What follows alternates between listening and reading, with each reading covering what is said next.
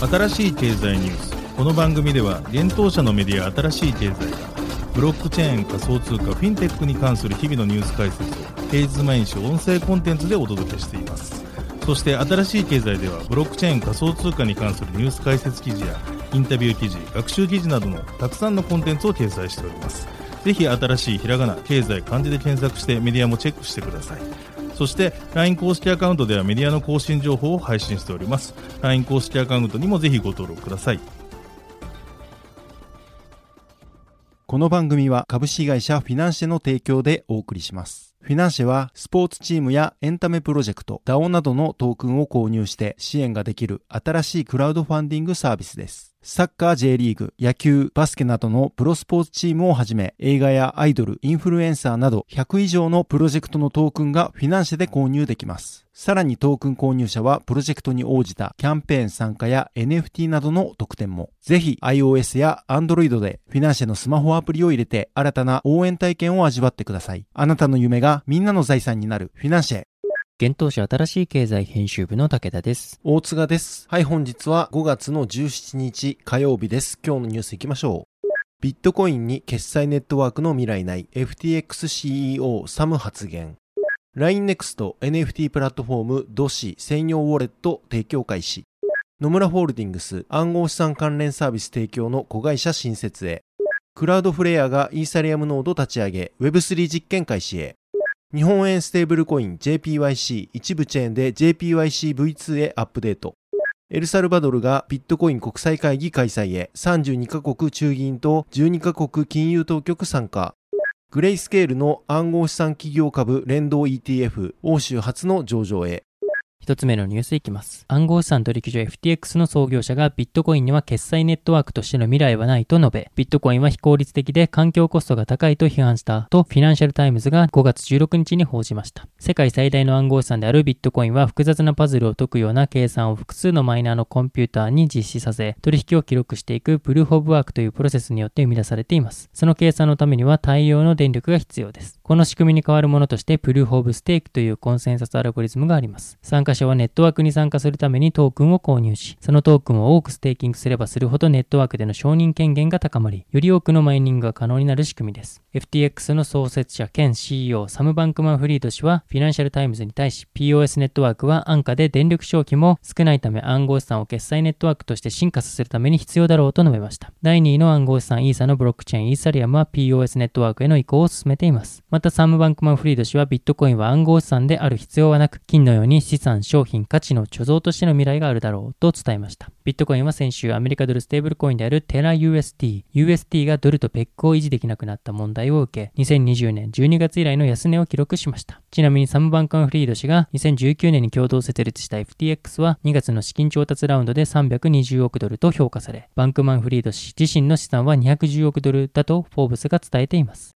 続いてのニュースは LINENEXT がドシ専用ウォレット提供開始というニュースです。LINENEXT がグローバル NFT プラットフォームドシの専用ウォレット、ドシウォレットを提供開始したことが5月17日分かりました。ドシウォレットは今年3月末から韓国で先行して提供されたとのことで、今後サービス提供国は日本を除く180カ国を予定しているといいます。LINENEXT はグローバル NFT プラットフォーム事業を運営する LINE のグループ会社です。なお、日本では LINE Genesis が国内向けの NFT 総合マーケットプレイス LINENFT 及びデジタルアセット管理ウォレット LINE ビットマックスウォレットを提供しています。そのため日本では今回の DOSI Wallet は提供対象外となっています。なお、 DOSI は今年の上半期中にローンチが予定されており、先行して DOSI Wallet が提供開始となったようです。今回の発表によると DOSI Wallet はユーザーが DOSI のエコシステム上で多様な NFT 体験やソーシャル機能を利用できるソーシャルパスポートウォレットと説明がされています。なお、決済取引サービスについては、ドシローンチ後に可能となるようで、クレジットカードや LINEPay、ネイバーペイなどのデジタル決済及び暗号資産支払いなどの決済方法が提供予定ということです。ドシウォレットの提供は3月31日に新しくオープンした韓国のテーマパーク、ロッテワールドアドベンチャープサンのオープン記念にて開催された NFT 無償証配布イベントから開始されたということです。なお、このイベントは韓国国内ユーザー限定ということです。ちなみにこのイベントでは、ドシウォレットを採用したロッテワールドのキャラクター、ロッティとローリーに関する4種類のショート動画形式の限定 NFT を発行し、当選したユーザーの DOSI Wallet に今月20日に送られる予定ということです。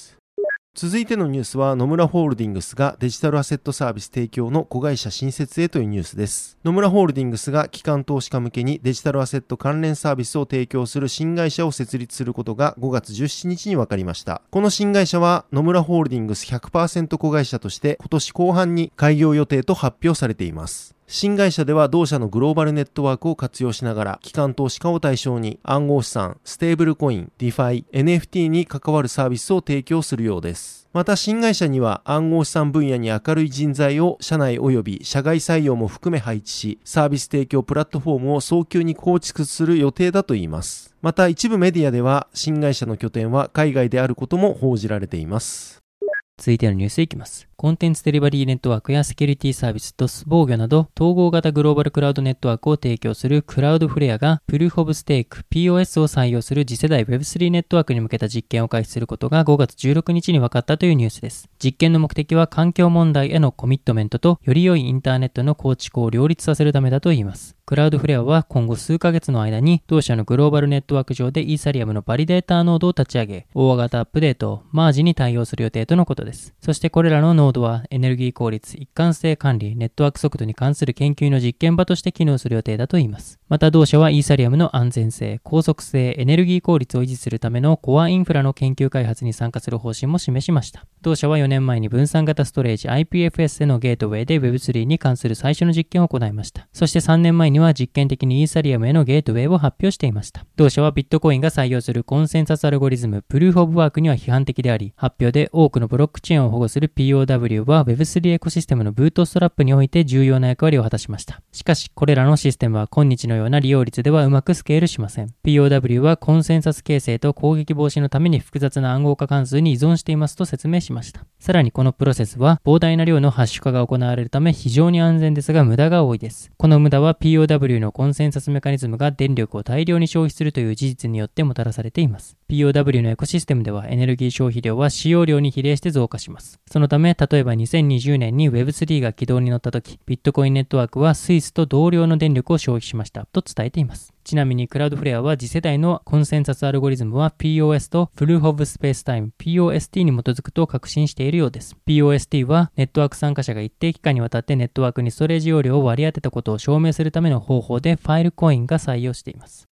続いてのニュースいきます。日本円連動ステーブルコイン JPYC が JPYC バージョン1から JPYC バージョン2へアップデートすることが5月14日に分かったというニュースです。JPYC は 1JPYC イコール1円で取引される日本円連動の前払い式扱いのステーブルコインです。ERC20 規格ですが、法的な暗号資産に該当しないトークンとなっており、昨年1月下旬より JPYC 社が発行販売を行っています。現在 JPYC はイーサリアム、ポリゴン、シデンネットワーク、グノーシス、アバランチ、アスターネットワークのブロックチェーンに対応しています。今回 JPYC バージョン2へアップデートするのはポリゴン、シデンネットワーク、グノーシス上で発行される JPYC とのことです。現在これらのチェーン上で保有されている JPYC は JPYC バージョン1のため5月21日から JPYC バージョン2に移行され5月22日0時からそれぞれのチェーン上で JPYC バージョン2に対応したトークンが発行される予定とのことです。現在ユーザーが保有の JPYC バージョン1については JPYC 公式サイトにて JPYC バージョン2と交換する機能を実装予定とのことです。なお、アップデートによりトークンのコントラクトアドレスが変更されるため、現在の二次流通市場を利用する際は注意が必要とのことです。なお、アバランチとアスターネットワーク上で発行されている JPYC はすでに JPYC バージョン2に対応したトークンで発行されているとのことです。JPYC バージョン2へアップデートする目的はさらなる需要増への対応と、セキュリティ及びガバナンス強化のためと発表されています。資金決済法改正を見据え、世界標準規格に準拠するステーブルコインの実現を目指すといいます。なお JPYC バージョン2へアップデートすることで特定アカウントのブロックやブラックリスト機能、当該コントラクトに誤送信されたトークンの引き出しなどが可能になるとのことです。さらにこのアップデートにはアメリカドルステーブルコイン開発企業サークルが発行する USDC の規格に準拠したバグ修正及び機能追加のためのスマートコントラクトアップグレードも含まれているとのことです。また JPYC の購入申し込みに関しては5月20日23時59分までの JPYC 指定口座への入金分は JPYC バージョン1でユーザーウォレットに送信され、それ以降の入金分については JPYC バージョン2にて送信されるといいます。また JPYC の購入申し込みを送信した日より起算し、7日以内にユーザーから JPYC へ支払いがない場合は、その購入申し込みは無効になるとのことです。JPYC バージョン2への移行に伴い、JPYC 公式サービス JPYC Apps の利用については、5月22日0時以降の注文は JPYC バージョン2のみ取り扱うとしています。そのため5月22日以降に JPYC アップを利用する際はあらかじめじめ JPYC バージョン1を JPYC バージョン2に交換する必要があるとのことです。なお JPYC バージョン1から JPYC バージョン2への公式サイト内交換ページの URL は5月22日以降に告知されるとのことです。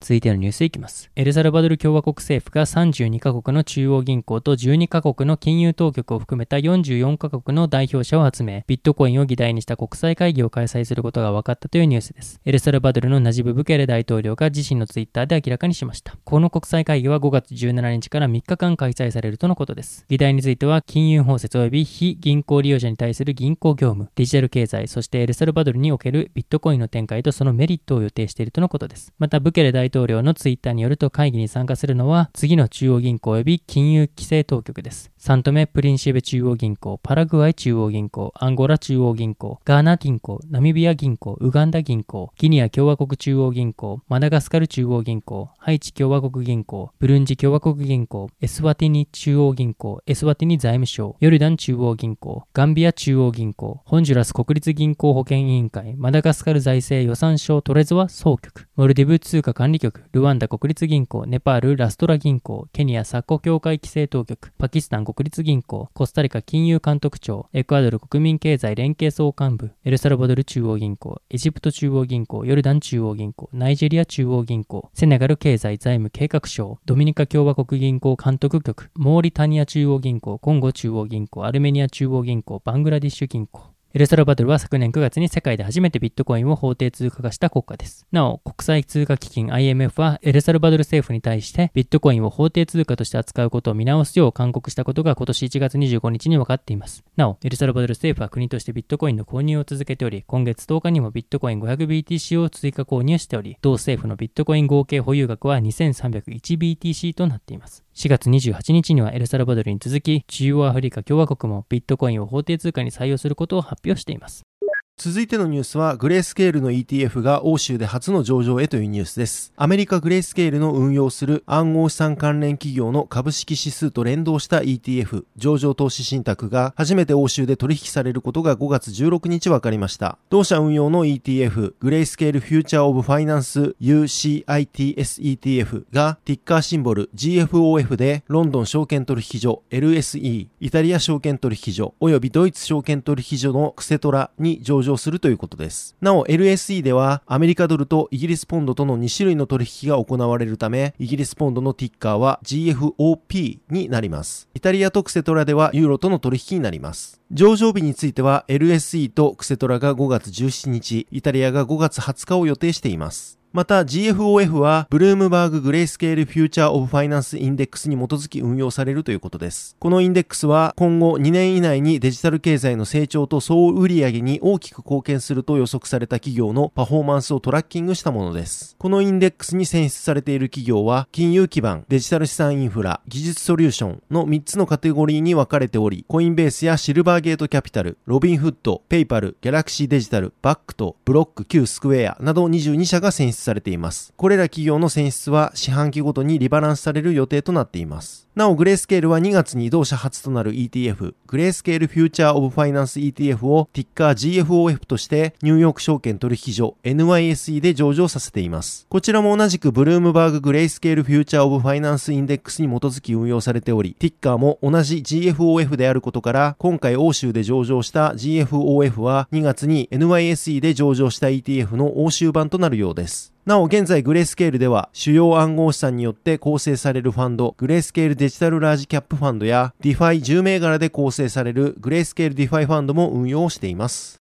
はい、本日のニュースは以上となります。このように私たち新しい経済編集部では、ブロックチェーン暗号資産に関するニュースを平日毎日ラジオで配信をしております。本日ご紹介したニュースはすべてサイトの方に上がっております。ぜひサイトの方も見に来てください。新しいひらがな、経済、漢字で検索して見に来ていただければと思います。それでは本日はありがとうございました。ありがとうございました。